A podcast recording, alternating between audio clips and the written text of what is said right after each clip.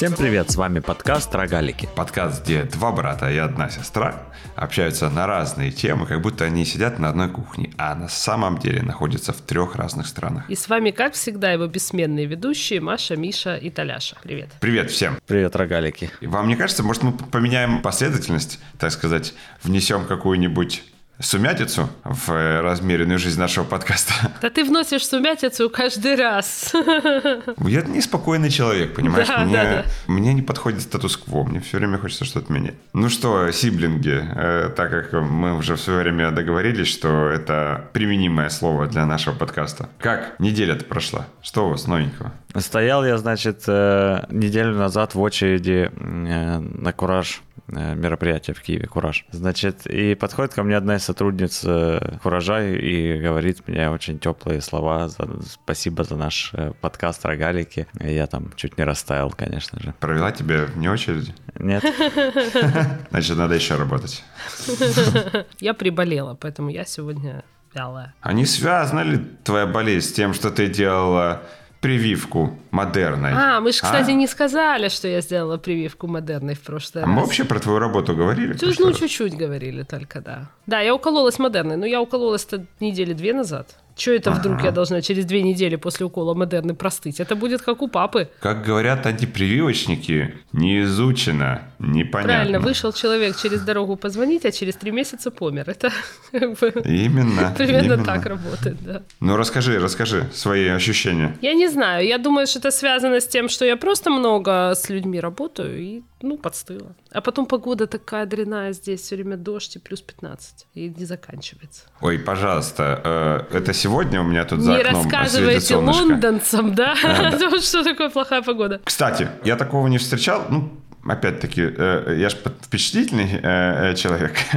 Вот. И, конечно, хочется все время находить подтверждение каким-то стереотипам. И вот я сидел неделю снова в заточении в квартире в Лондоне и смотрел с 33 этажа на все происходящее внизу, аки бог на Олимпе. Ну-ну. Ох, вхожу в режим подкаста.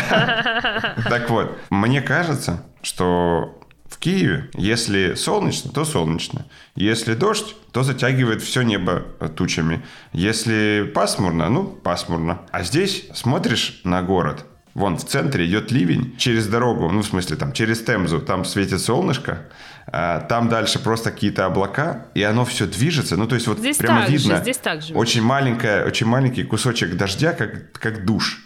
Он перемещается как бы э, по Лондону. Достаточно прикольно. То есть очень э, быстро меняется погода, то солнце, то дождь. Здесь так Прямо же, смотрите. здесь несколько раз за день может сильно поменяться погода, то солнце, то дождь, то солнце, то дождь. Честно говоря, это, с одной стороны, странно, с другой стороны, достаточно утомительно. Я, так сказать, прошу наших слушателей засечь, как долго мы будем говорить о погоде.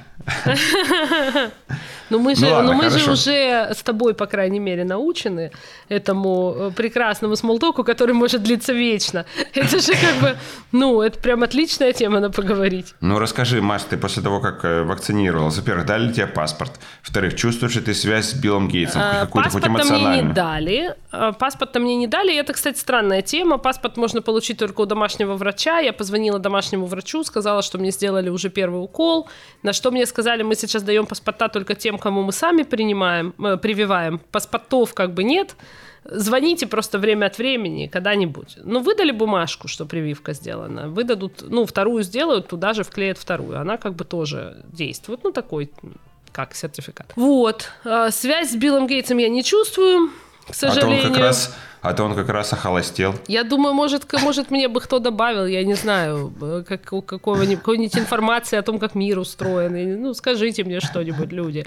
Но нет, не работает. Все точно так же, как и было. Вот, рука болела пару дней. Это все. Вся моя модерна на этом. Я вот э, недавно смотрел «Дурнев смотрит сторис», и он там показал одну какую-то сумасшедшую русскую в Америке, которая не могла находиться в одном магазине с привитыми. Ха-ха-ха-ха. Потому что, в общем, рядом с ними находиться нельзя, от них исходят какие-то плохие, плохие флюиды. Класс. Это, как бы, мне кажется, next, next level. Класс. Я не могу, слушай, меня уже от всего этого тошнит. Слушайте, я вам расскажу, значит, э, как закончилась моя самоизоляция. Я рассказывал в прошлый раз, что мне тут нужно было там три теста сдавать. Вот сегодня э, мы сдали последний тест, хотя уже три дня как э, ходим как свободные белые люди. Это было не, не политкорректно. А, вот. Значит, мне звонили почти каждый день а, из службы, которая называется Track and Trace и просто рассказывали про условия самоизоляции. Я успел взять трубку два раза, потому что они делают три гудка и вешают. А два раза их выслушал, ну, вернее, три раза успел взять трубку, два раза их выслушал, а третий раз я им вежливо сказал, вы знаете, сейчас середина рабочего дня, у меня другой звонок. Они говорят, хорошо, мы позвоним завтра. И вот настал шестой день моей самоизоляции, на самом деле седьмой, потому что мы приехали это, в пятницу с утра, и э, я с самого начала договорился, что в четверг Э, мы всю команду лондонскую собираем в офис впервые с 17 марта 2020 года. В общем, подумать только, люди 14 э, месяцев э, работали в своих спальнях, там, не выходя из... И тест, пятый день, получается, надо было сдавать в среду. В среду первым делом с утра я сдал тест, побежал, значит, отдал, отправил его в почтовый ящик, закинул. Что, кстати, интересно, когда мне звонили, мне говорили, что я строго-настрого запрещали по любому поводу выходить на улицу, но не выйдя на улицу, нельзя не отправить тест. И наступил четверг, а результатов нет, а мне надо идти в офис. И что делать? Ну, я решил, что я возьму на себя этот риск и пошел все равно в офис. Благо, офис э, находится в пяти минутах ходьбы. Думаю, ну, если что, значит, э, прибегу быстро домой, скажу, что относил э, тест на почту. И, в общем, стоило мне выйти. Через 20 минут пришли проверяющие. Постучали в дверь вместе с консьержем, открыли. То есть не, не то, что, как обычно, приходят гости, когда консьерж звонит, к вам гости. Нет-нет-нет, ни хрена. Пришли, постучали в дверь, внутрь не заходили. Меня не было, на секундочку и попросили Дашу показать ее документы. Даша, как бы опешив, а, а, закрыла перед ними дверь. Ну, она сама закрывается. Пошла, нашла документы, показала свои документы, и они ушли. Все? Все. Ну, в смысле, что они меня не спросили, спросили только Дашу. Ну, понятно. И, видимо, потому что я трубку брал, а Даша трубку не брала, когда они звонили несколько раз. А. Не успела подойти к телефону. Ну, и через час после того, как они пришли, пришел отрицательный результат, который уже как бы делал все это э, легальным. В общем, прошел по тоненькому. Э, на понимание штраф 10 тысяч фунтов. Ой-ой-ой. Так что ты там уже этот лыжи вострил домой бежать? Я в это время Э, что как бы поразительно. Я потом всю эту драму э, ретроспективно читал в сообщениях, которые мне приходили от Даши. Вот. Потому что я в это время, вдохновившись тем, что впервые вижу команду Кота вместе, в течение часа э, пламенную речь произносил. И, в общем-то, к телефону не подходил. Поэтому мой план, потому что я быстро добегу, тоже бы провалился, конечно. Но я вам так скажу. Я всегда был большой сторонник очной работы, э, хоть сам в офисе появляюсь не так часто. Но это прямо удивительно, насколько меняется динамика в коллективе и какого другого уровня, в общем-то, общения становится. Э, но дело в том, что 14 месяцев не видя друг друга очно, еще бог с ним, с теми людьми, которые работали до этого. Но у нас половина команды э, пришла в компанию уже, когда локдаун начался. То есть было там три или четыре человека, которых я не видел никогда в жизни очно, только как бы в камере э, зума. И это э, достаточно эмоционально.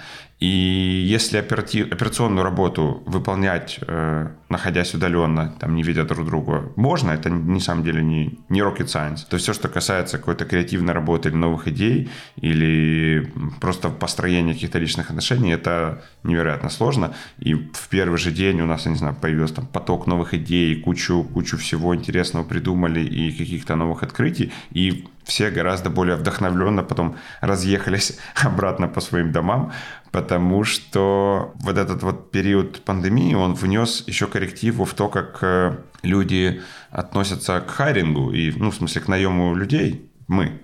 Потому что новые сотрудники живут далеко. Наша Head of Compliance живет в Брайтоне, это два часа езды.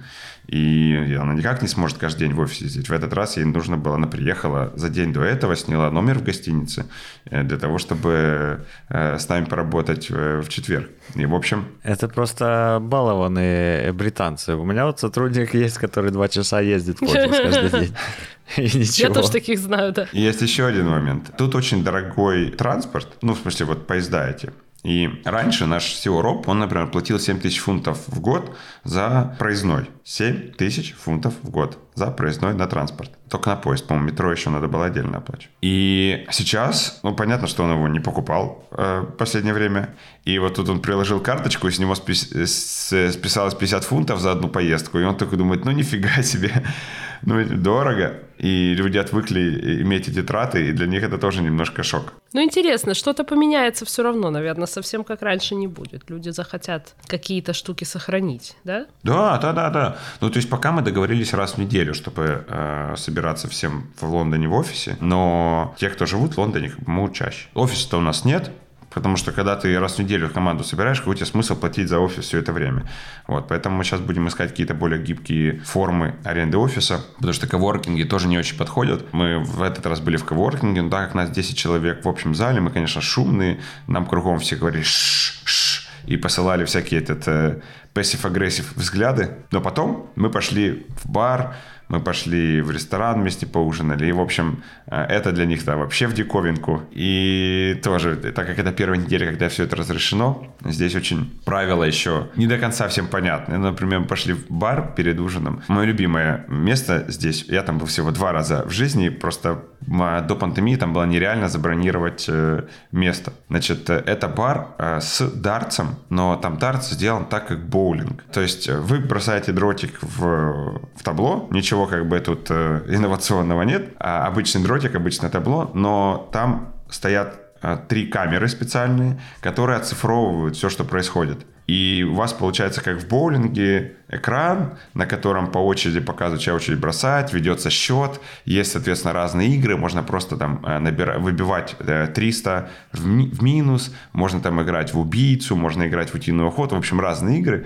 Э, и все это приходит, проходит в атмосфере такого как бы э, паба, превращенного в, в отдельные, э, ну, как боулинги, дорожки для, для дарца. Классно. Так вот, там такие правила. Значит, и вообще какие правила в, в местных ресторанах, что ты когда сидишь, маску снимать можешь, а если встаешь, то нужно надевать маску. И в итоге получается так. Там лавочка такая, на которой ты сидишь, на ней снимать маску можно. Если ты встаешь и там даже идти никуда нет. Ты встаешь, чтобы бросить дротик, нужно как бы маску надевать. И, и они, собака, ходят и прямо делают тебе замечания. Наденьте, мол, маску. Потом нас было 10 человек, можно собираться не больше, чем по 6. Поэтому, когда мы пошли в ресторан, у нас был стол, э, где было 10 человек, но э, между э, посередине стояла перегородка, мы сидели четверо и шестеро отдельно. Значит, и достаточно большая перегородка, сделанная не, не так, чтобы на отъебись, а, а вот так вот прямо с выносом на, за, за, на, за стол, так, чтобы ты не мог даже общаться. Ну, в общем, так, по-хорошему, по-хорошему. А еще в каждом а, месте, куда ты приходишь, есть специальный QR-код, который ты можешь читать приложением местного Минздрава. А, которая, собственно, трейсит с помощью технологии, которую Apple с Google в свое время разработали, которая не передавая данные твоего местоположения, фиксирует, если ты находился рядом с больным человеком, потом тебе сообщает в это приложение, не передавая твои данные никому. И у тебя альтернатива либо как бы скачать это приложение и быстро считывать QR-код, либо записывать все свои персональные данные в журнал. И я первые там два или три заведения записывал, а потом плюнул, просто потому что это долго, мне не жалко моих персональных данных, берите, не хочу, а, но просто долго. И теперь, в общем, все сканируйте. У нас тоже есть. Прекрасное приложение. Но немножко не такое. Вообще, честно говоря, Германия в этом смысле настолько проседает, что просто, это просто, это просто темный лес. Ну, все, что касается дигитализации и вот этих вот всех, они сейчас хотят ввести паспорта прививочные, значит, в приложении, например. Они не могут этого сделать физически. Почему? потому что данных э, в электронном виде нет. Вот привили уже 38% первой прививкой. Вот где-то есть данные в электронном виде у кого-то, а у кого-то нет. А у кого-то на бумажках, а у кого-то в таком, э, значит, там, не знаю, в такой базе, а у кого-то в другой базе а у кого-то вообще нету. И вот, вот это вот все, значит, всю эту сумятицу совершенно невозможно собрать в одну базу непонятно, кто это будет делать, и они сейчас разговаривают о том, что, ну, мы, конечно, сильно-сильно проигрываем всем вообще вокруг, потому что все уже это могут, а мы не можем, и, видимо, людям, которые привились, придется еще раз идти туда, где они прививались, и, значит, подтверждать и заносить свои данные в этот электронный. Поэтому, возможно, к концу июня мы сделаем этот, значит, QR-код, в котором будет считываться, привит ты или не привит, а также выздоровел или протестирован. Они хотят же делать все вместе. Типа общий европейский паспорт, вот этот вот. Никто не понимает, как это будет выглядеть. Люди в этом смысле здесь настолько дубовые, что просто... Евросоюз же принял э, рекомендации о том, что людям, которые привиты правильными вакцинами, которые одобрены Международной организацией Можно здоровья въезжать. или Евросоюзом, можно ездить без карантина Да. и въезжать в Евросоюз. Да. И это, в общем-то, наконец-то вот та самая промо-вакцинации, которой так сильно не хватало. Уже? Ну, я так понимаю, что пока это еще, потому что нет механизмов. Это рекомендации, Толик. Еще нет механизмов, поэтому непонятно как. Но страны, которые, у которых сильная туристическая отрасль, типа там Испании, Италии, Ну, они, Греция Хорватии, открыта. там всяких. Греция... Греция просто сказала, да идите вы все. Да, да, Греция открыта, а границы с Грецией тоже неизвестно, как бы как контролируются. Поэтому, ну, Ну, ты понимаешь, ехать во Францию через Грецию, как бы такая себе. не, ну А, да, самолетом себе. да, ехать просто в Грецию из Греции машиной дальше, наверное, можно. Но Куда дальше? Вот куда дальше из Греции можно поехать? В Турцию, что ли? В Хорватию? в Турцию можно так поехать. Слушай, а, да, вот они же для этого этот электронный прививочный паспорт и собираются делать. Значит, из вакцин, которые на данный момент входят в то, что разрешено, это Moderna, Pfizer, Astra и Johnson, и плюс еще две, Covishield и э, китайская вот эта Синовак или Сина что. Но это все рекомендации, это Еврокомиссия или там Евросоюз, не знаю уже кто, э, странам выдал рекомендации людей с такими прививками пускать. Теперь страны должны эти рекомендации обработать. Мы живем в Европе, это займет еще месяц. И по результату э, какую-то единую стратегию или какую-нибудь хотя бы стратегию выработать, по которой это будет проверяться. Кроме того, они здесь сильно сетуют за права человека и за то, что не должно быть принудительной вакцинации. Поэтому они собираются к вот этим вот э, списку вакцин приравнивать выздоровевших течение полугода. Ну вот ты, например, подходишь, а Толик, я не помню, уже нет. Уже я в октябре болел. Да, уже Миша всё. подходит. То есть, если ты э, свой позитивный ПЦР-тест, датированный мартом месяцем, показываешь, то ты считаешься здесь равно привитый. У тебя такие же, ну вот в течение полугода права, типа. Это странно. Столько ложноположительных тестов. Вообще, мне сделать позитивный ПЦР-тест, как два байта обнулить. Ну, в общем, вы поняли. Значит, это два. И э, на самом деле протестированных они собираются тоже приравнивать. То есть, грубо говоря, если ты хочешь пойти в бар или в магазин, тебе надо либо показать справку о том, что ты привился или выздоровел, либо показать негативный тест. За какой период? Справку, за- э, что Нет, за тест. тест? за Тест. сутки. сутки. А, окей. Утром типа протестировался, они здесь бесплатные на углу. Утром протестировался, в течение дня можешь ходить по магазинам и барам. На следующий день тестируйся заново. Маша, ну столько у тебя скепсиса по поводу Евросоюза. Столько уже скепсиса не могу. Слушай, Вот то ли дело у нас. Электронные паспорта, электронные подписи. Все, Всё есть, кроме вакцины. Все есть, кроме вакцины. Слушай, у меня очень двойственное отношение к э, Евросоюзу. И знаешь как? Как бы, Маша, знаешь что, не плюй в колодец. Да-да-да, есть такая. Но у меня нет, все равно. Я нахожусь, ну смотри, я здесь живу уже сколько, почти полтора года. Я нахожусь в, знаете, как там, отрицание, гнев, торг. Вот у меня стадия торга сейчас идет. Я не просто не готова на все соглашаться, как они здесь считают правильным. У меня я прямо, ну, вот, вот это мне нравится, а это мне прям не нравится. Я каких-то внутренних и внешних спорах нахожусь по поводу того, как можно жить. Ну, на самом деле, э, это интересный феномен, вот, связанный с эмиграцией вообще, потому что мы живем, я, я не помню, я вам, по-моему, говорила об этом когда-то, вот, э, когда пандемия началась, это было совершенно очевидно. Мы думаем, какая в Европе классная старость. Мы думаем, в Европе старость прямо вот, а, они уважают стариков, они там Да, то, Толик особенно думает в преддверии своего нет, ну просто... Да, да, планирую Нет, ну переезд. просто мы же... После- через год, после 30. Через год после 30, да. Ну просто это же известный нарратив, как бы. У нас так говорят. Вот у нас старость не уважают э, в Украине, в России.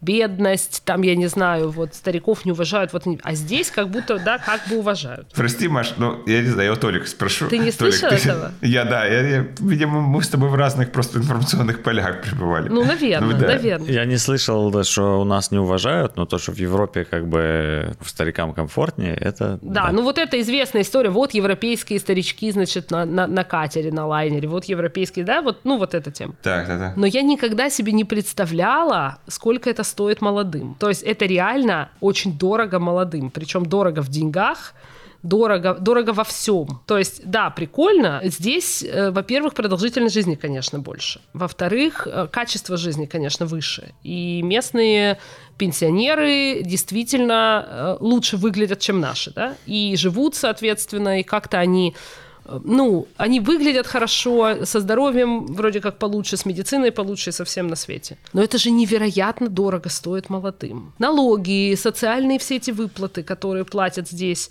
ну, активно работающие люди. Ну, 50% ты же платишь налогов в Германии. Так, а подожди, они скорее идут на, на поддержание там безработных и малообеспеченных, чем на а, пенсионные выплаты, пенсионное же накопление там, пенсионные же выплаты там накопительные, правильно? Они идут на поддержание безработных и малообеспеченных, на допла... ну, в, которые в том числе являются доплатами, да, базовая пенсия тоже. Угу. То есть те, кто работали, условно говоря, те получают свою пенсию, те, кто не работали, те социальную. Ну. А, не, ну подожди, ну так это же вопрос, они когда не работали, получали. Все равно. А... Но да, но дело не в этом. Вот э, то, что сейчас происходит с э, коронавирусами, карантинами и так далее. Сначала все сидите дома, потому что мы защищаем стариков, они самые слабые. Потом мы должны привить первыми стариков, потому что они самые слабые, и потом мы должны их первыми выпустить. И здесь уже мемы ходят, и все, значит, обсуждают же старики на дискотеках, потому что сейчас откроют бары, а привиты только 60 плюс, как бы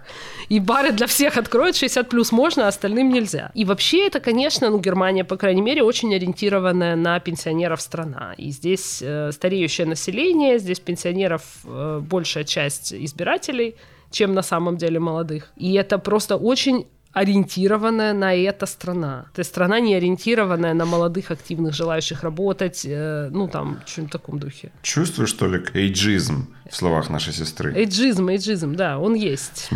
Смотри, Толик, реально, через год она тебя спишет. Ты никак не успокоишься. Оставь его в покое, ему еще даже 30 нет. Ну вот, да. так он подходит вот к черте. Вот как подойдет, когда... вот тогда поговорим. Да, но, кстати, вот следующий выпуск выйдет как раз в мой день рождения. Ну, видишь, как хорошо. Ну, не это, это следующий. 29-й. 29 Прекрасно. Если вы готовы к резким переходам в нашем подкасте. Если вы дожили до этого выпуска и не готовы к резким переходам с вами, что-то не так. Давай. К вопросу о том, что мои лучшие годы э, остались в школе. Ну, позади просто. Значит, Значит, э, на прошлой неделе позвонила мне э, Лена э, Шинкаренко, это наш, значит, школьный организатор всех мероприятий. И говорит, Толечка, я, конечно, понимаю, что шансов немного. Не хочешь ли ты спеть но... на школьном утреннике? Но скажи, пожалуйста, нам, значит, директор школы дала задание записать гимн школы на украинском языке. А ты не будешь случайно в Днепре в такие-то числа? Огонь! Мы пойдем на студию и запишем это. Ну и что, ты согласился? Э, гимн. Да я бы, если бы я был в Днепре, я бы с удовольствием пошел, честное слово. А говорит, у нас ни одного поющего мальчика в школе сейчас не осталось, понимаешь?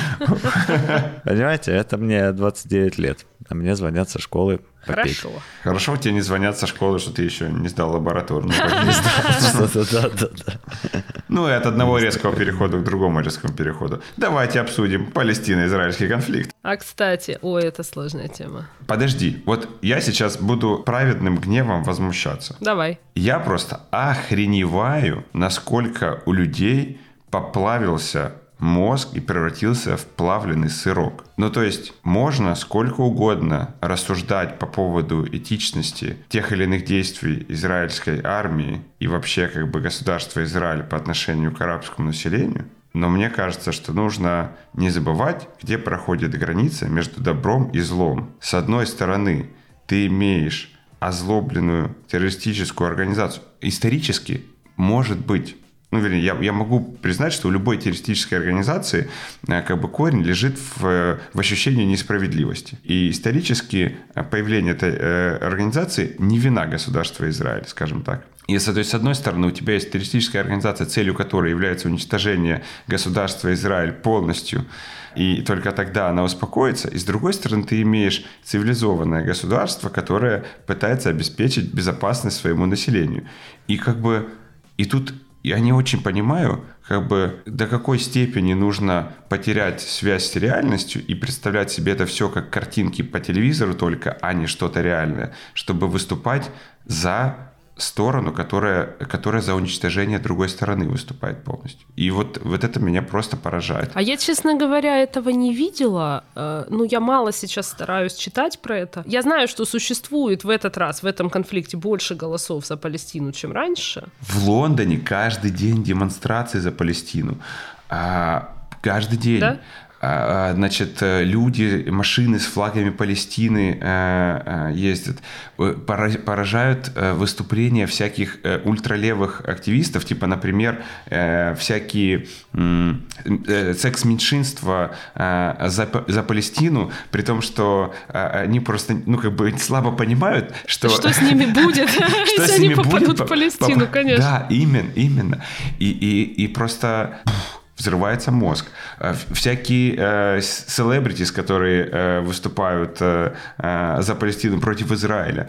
И мне нравятся аргументы, которые, э, э, которые они говорят о том, что, например, смотрите, за время конфликта, мол, в Израиле погибло 12 человек, а в секторе Газа 250. То есть Израиль виноват в том, что он сделал систему, которая сбивает ракеты, которая летит на, на, на их население, и что, типа, если бы они это не сделали, было бы больше смертей, тогда бы это было уместно, типа, уничтожать эти в, э, пусковые э, станции. Ну, ну, просто я как бы, э, при том, что я сейчас закончил читать книжку «Востай и убей первым». Это про историю спецопераций израильских с начала создания государства Израиль.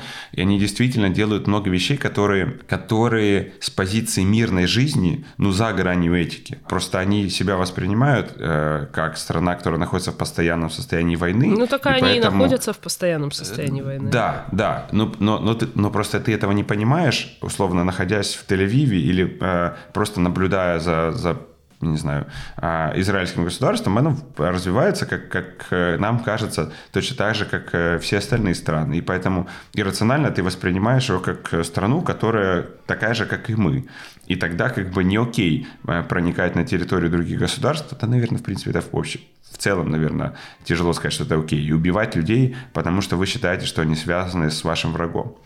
А, ну и как бы Израиль это делает. Но это можно обсуждать и можно это критиковать. Я не говорю о том, что нельзя э, ни в коем случае критиковать. Но все равно это не несравнимые вещи. У меня другое впечатление по поводу этого конфликта. Я на самом деле никогда не сталкивалась с антисемитизмом. И я думаю, что мы вообще в в бывшем Советском Союзе, э, ну, особенно уже в наше время, не знаем, что такое антисемитизм. То есть наш вот этот вот добрый домашний антисемитизм, где тебя обзовут жидовской мордой или там, я не знаю, даже в каких-то правах, э, ну, или там скажешь, э, не поступишь в институт, или там плохо быть евреем. Вот это все цветочки, просто цветочки. Потому что когда я оказалась здесь, я почти сразу поняла, что любой национальный вопрос здесь намного более острый, чем он э, был бы у нас. У нас как бы на самом деле пофигистично относятся к национальным меньшинствам. Э, над ними могут шутить. Это может быть, ну, наверное, слегка унизительно, но я никогда не сталкивалась с, ну, прямо вот с ярой ненавистью по национальному признаку. Вот сколько я жила ни в э, Украине, ни в Москве, ненависти по национальному признаку я не видела. А здесь это сплошь и рядом просто. И вот этот арабо-израильский конфликт сейчас э, — это нападение на синагоги, это угрозы, э, угрозы жизни людям, которые где-то у себя в Фейсбуке, значит, еврейский флаг вывесили. Прям вот мы, мы знаем, где вы живете, мы вас убьем, там вот это все. Это, ну, это всерьез ненависть по национальному признаку. И она достаточно взаимно. То есть, конечно, антисемитизм здесь, тем более Германия в этом смысле, ну, страна с историей, и они очень чувствительны к этому вопросу. Они достаточно быстро заводятся, если начинается здесь антисемитизм. Они начинают достаточно быстро рассуждать о том, что мы его завезли вместе с мигрантами из Сирии, потому что заехало много арабов, и э, они, это их антисемитизм, или он у нас тоже был. для них это тоже вопрос, но если это их антисемитизм, то они начинают такой же точно ненавистью не любить мусульман, что, в общем, то же самое, да, и, и получается здесь на самом деле по национ... То есть я в начале, когда только приехала, этого не понимала, но на самом деле вопрос, кто ты по религии, кто ты по национальности, не праздный вообще здесь. И действительно оказываешься в ситуации национального меньшинства. С одной стороны, потому что я здесь приехала, да, а с другой стороны, не везде называть Э, или говорить, не хочется об этом говорить особенно. Напряжение, э, связанное с национальным или религиозным признаком, чувствуется. Я такого не видела раньше. Я думала, что я, ну, как бы вот эти шуточки-прибаудочки, кого-то мы любим больше, ой, а этот там какой-то там, я не знаю жид или там что-то еще, это самое большое оскорбление, которое можно услышать. А мне кажется, что здесь речь идет о непосредственно прямой угрозе. Просто. Можно и ножичком в живот получить. Ну, нападение на синагоги есть. Вот сейчас пока этот конфликт и не единственное, да, то есть демонстрации, в поле, демонстрации э, за Палестину. Вообще Германия выступает за Израиль достаточно активно и поддерживает Израиль и все. Но демонстрации, особенно арабского и турецкого да, населения за Палестину есть, и они местами достаточно агрессивны. А еще знаешь, что меня тоже а, удивляет, ну, то, что не удивляет, а как это, наверное, каждый раз, когда с этим сталкиваешься, поражаешься. То есть э, все журналисты они, в принципе, имеют более левые взгляды, что, в общем, э, было всегда. Что я заметил в освещении этого конфликта? Если кто не знает, вся история конфликта, она э, завязалась с нескольких э, последовательных действий, которые приводили к эскалации. В начале, там, во время Рамадана, в Израиль в Восточном Иерусалиме ввел какие-то дополнительные проверки, в общем, мешал арабам нормально праздновать свой праздник. А потом начали большие выступления против а, выселения семей из Восточного Иерусалима. И всегда, когда я об этом слышал в новостях, это передавалось так. Израиль выселяет палестинцев из Восточного Иерусалима. Я себе представлял прямо какую-то депортацию, как крымских татар. Э, то есть всех э, палестинцев хотят э, посадить в вагон и отправить на западный берег реки Иордан. А когда я пошел почитать детали, потому что мне было интересно, ну, как, как Израиль вдруг пришел к этому решению, что нужно всех из Восточного Иерусалима э, переселять. Оказалось, что речь идет о четырех семьях, по которым суд пытается решить, принять решение по праву на землю. Дело в том, что Израиль признает права собственности евреев на землю до 1948 года. И э, до 1948 года там кусок земли в Восточном Иерусалиме был куплен какой-то еврейской организацией, потом эта еврейская организация перепродала, перепродала эти права другой, скажем так, правого толка организации израильской. И она теперь добивается через суд выселения четырех семей, которые, дома которых стоят на их земле. И тоже есть как бы вопрос э, по поводу того, насколько можно, как, как далеко в историю можно э, откатывать э, права собственности, потому что я уверен, что за там, много тысяч лет, которые существует Иерусалим, этот кусок земли принадлежал очень много разным людям. Но, но суть в том, что во всех Э, новостных передачах, в которых я это слышал, никогда речь не шла о том, что из-за спора выселение четырех семей, а речь шла о том, что из-за спора выселений палестинцев с Восточного Иерусалима. И если не копать в подробности, то складывается впечатление, что Израиль вот такой вот жесткий э, террор там наводит и пытается выселить всех. И, кстати, решение об этом э, выселении Э, э, это дело дошло до Верховного суда, и Верховный суд, собственно, его и не принял э, из соображений, что это приведет к эскалации конфликта, и они его перенесли рассмотрение. Ну, надо сказать, что радикальный Израиль для меня от радикального мусульманства отличается мало. Иудаизм такой как бы радикальный и правый, и израильские национальные какие-то вот взгляды и, и притязания для меня мало отличаются. Но это религиозное государство. Ну, то есть это государство, где правом является религия точно так же, как в исламе в этом смысле. Я, не, я э, ну, как бы...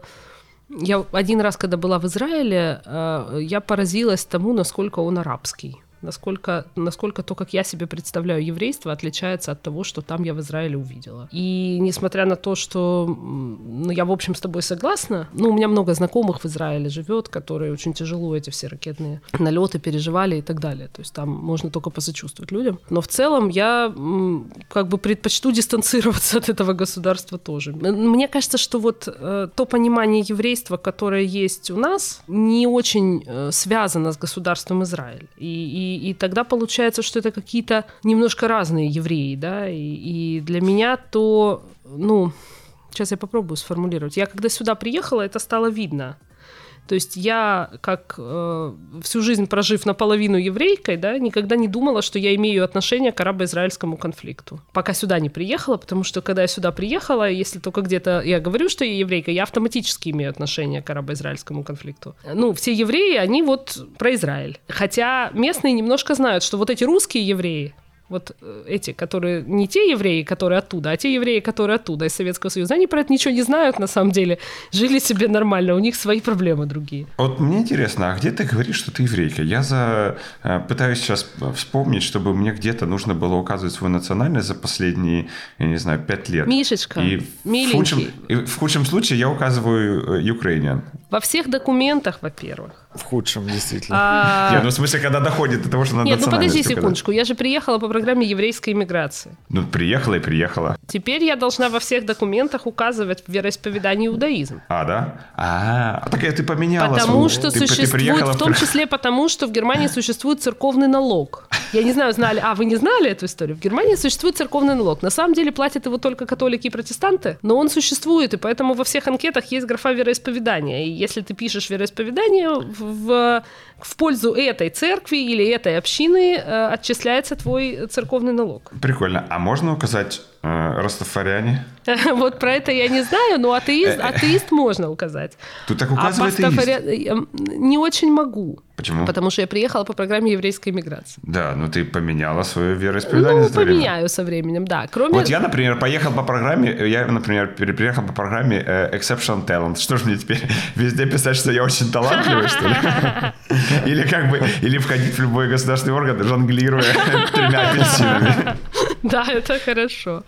Ну, а потом в самом начале достаточно... Вообще вокруг этого достаточно много разговоров. Спрашивают, откуда ты, спрашиваешь, кто ты спрашивают. И я разные вещи говорю, но сейчас перестала. Потому что когда немножечко начинаешь ориентироваться, э, где ты находишься, тогда начинаешь думать, что сказать. Слушай, это поразительно, потому что э, вот здесь, в Британии, когда заполняешь любую форму, или, или в Америке, в общем, там даже пол можно не указывать. Типа, укажите, укажите ваш, э, ваш пол, там, там, male, female. И diverse non, есть.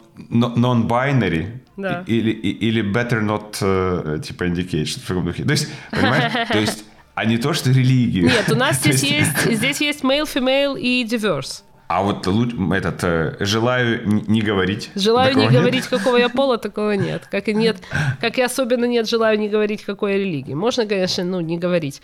А мне еще повезло, у меня такой акцент, что меня, ну как повезло, есть русские, про которых сразу слышно, что они русские, а меня спрашивают, не из Польши ли я. Это успех. И это успех, да, потому что ты такой сразу бу, типа Европа. Не так стрёмно. Да, ну, э, из Украины э, тоже прокатывает. Нет, так раз... очень быстро начинаются разговоры. Ты попробуй скажи, что ты русский, и тебе быстро начинаются разговоры. А что там Путин? Ты же не каждый раз хочешь эти разговоры поддерживать, так, понимаешь? Не говори. Слушай, я просто... Я, вот, ты понимаешь, меня тоже часто спрашивают, откуда вы? Ну, я говорю из Украины. Иногда говорят, а я местный. вот. Но, но на этом все заканчивается. Ух ты, из Украины. Я говорю, это именно. Ну, мне просто кажется, что если тебя что-то смущает, ну, например, указание религии, я прям, чтобы меня заставило где-то указывать, а, а, неужели ты думаешь, что этот э, э, сионистские мудрецы э, наблюдают за тем, что ты указываешь в анкете? Сионистские мудрецы нет. Сионистские мудрецы наблюдают сейчас за ракетами, мне кажется. Ну вот. Нет, ну это ж все, ну не знаю, со временем приходит. Но все равно эти разговоры здесь постоянно есть. Ну ладно, хотите послушать повесть мамкиного криптоинвестора? Давай, О, давай, давай, давай. Потому что у меня тоже есть. Я как раз только что пришло уведомление там про очередное падение. Обвал. Давай, Мамкин криптоинвестор. Я даже это может быть э, у нас отдельный раздел, сегмент, да. раздел. Такой с джинглом своим да, каким-нибудь. Постоянная рубрика. Почему-то всегда, когда э, речь заходит о том, что нужно какой-то джингл сделать, у меня приходит в голову только туру-туру, туру-туру, туру-туру-туру. Ну, Nokia плотно да. засела. Новости мамкиного криптоинвестора. Я там про первый свой подход э, рассказывал. Я купил Dogecoin и там еще один. Э, и вот Илон Маск все время форсил этот Dogecoin, рассказывал, что его курс должен, значит, to the moon расти вверх, to the moon, to the moon, и постоянно это во всех интервью, в Твиттере, там все. И тут он написал, значит, что на следующей, э, что в следующем году он запускает э, спутник э, Dodge One к Луне, который они делают за, за доджкоины, типа первая крипта в космосе, первый мем в космосе, типа Dogecoin, давай to the moon. И э, теперь у всех гораздо больше надежд на эту э, мем, мем-валюту, чем было раньше. Вот, и я свои из первого подхода к крипте все свои активы перевел в Dogecoin и сижу теперь жду. А, так все? И у тебя не будет? А, нет. Так. Будет. Раньше я как думал? Я думал, надо вкладывать валюту, которая вот может с нуля стрельнуть как бы сильно, и тогда есть смысл, ну, здесь как в лотерее в это поиграть. Недавно я нашел альтернативный способ. Э, значит, есть э, автотрейдеры, которые, значит, торгуют, э, ну, в моем случае, парами с бит биткоин, с другими валютами, и целевая функция этого трейдера – максимизация твоего биткоина в количестве. Вот. И, значит, э, что, что произошло? Был биткоин по 65 тысяч. Э, да ладно, он, по 60 упал... не был. Нет, 65 да? был. Э, упал до 50, я думаю, все, пришло время закупиться. И закупился, поставил это все на этот автотрейд, ну и через два дня биткоин упал до, до 30. Вот. Ну, он, правда, в тот же день вернулся до 40, но все равно я сейчас в долларах в минусе таком интересном. А вот в э, крипте, ну, в биткоине, э, поскольку этот автотрейд работает на максимизацию биткоина, я там уже э, плюс 3 сатоши за сколько? За неделю. Так что... Хорош. Приключения продолжаются. Продолжаются. Мамкин крипто, криптотрейдер. А у меня вот э, была две инвестиции в криптовалюту. Одна, которую мне по моим каналам передали как наводку от э, очень крупного инвестора из Америки, что нужно покупать э, крипту Flow. Эта крипта связана с NFT проектом. Ну, NFT горячая тема. Думаю, надо, надо брать. Я закупил ее, но, как оказалось, э, по моим каналам информация медленно доходит, поэтому, когда этот инвестор рекомендовал ее покупать, он стоил 10 долларов, или, вернее, в фунтах я цену смотрел, он стоил 10 фунтов коин, а я закупил по 25, вот, и сейчас она стоит 8. Поэтому я потерял 70% от своих вложений а, на, на, на сегодняшний день. Но благодаря тому, что у меня очень талантливый младший брат, я купил доджкоинов тоже в свое время. И они, ну, как бы не, несоизмеримо меньшую сумму, к сожалению. И поэтому, хоть они у меня в плюсе, но, в общем-то, с криптоинвестициями происходит именно то, что я ожидал. Я на них теряю деньги. Да, но надо сказать, что доджкоины я вообще вовремя закупил. Они стоили, когда я первый раз покупал, стоило 5 э, центов, а на пике он стоил 75 центов. Вообще темный лес. Так что, так что да. лес. Мапкин, Мапкин криптоинвестор. Ну, итак, э, вот это вот попури из разных тем. Э, и есть подкаст «Рогалик». Если вдруг вы сегодня первый раз слушаете, знаете все предыдущие выпуски, такие же интересные и насыщенные на полезную, применимую в жизни информацию. А на этом все. Спасибо, что послушали. До встречи в следующую среду. Пока. Пока.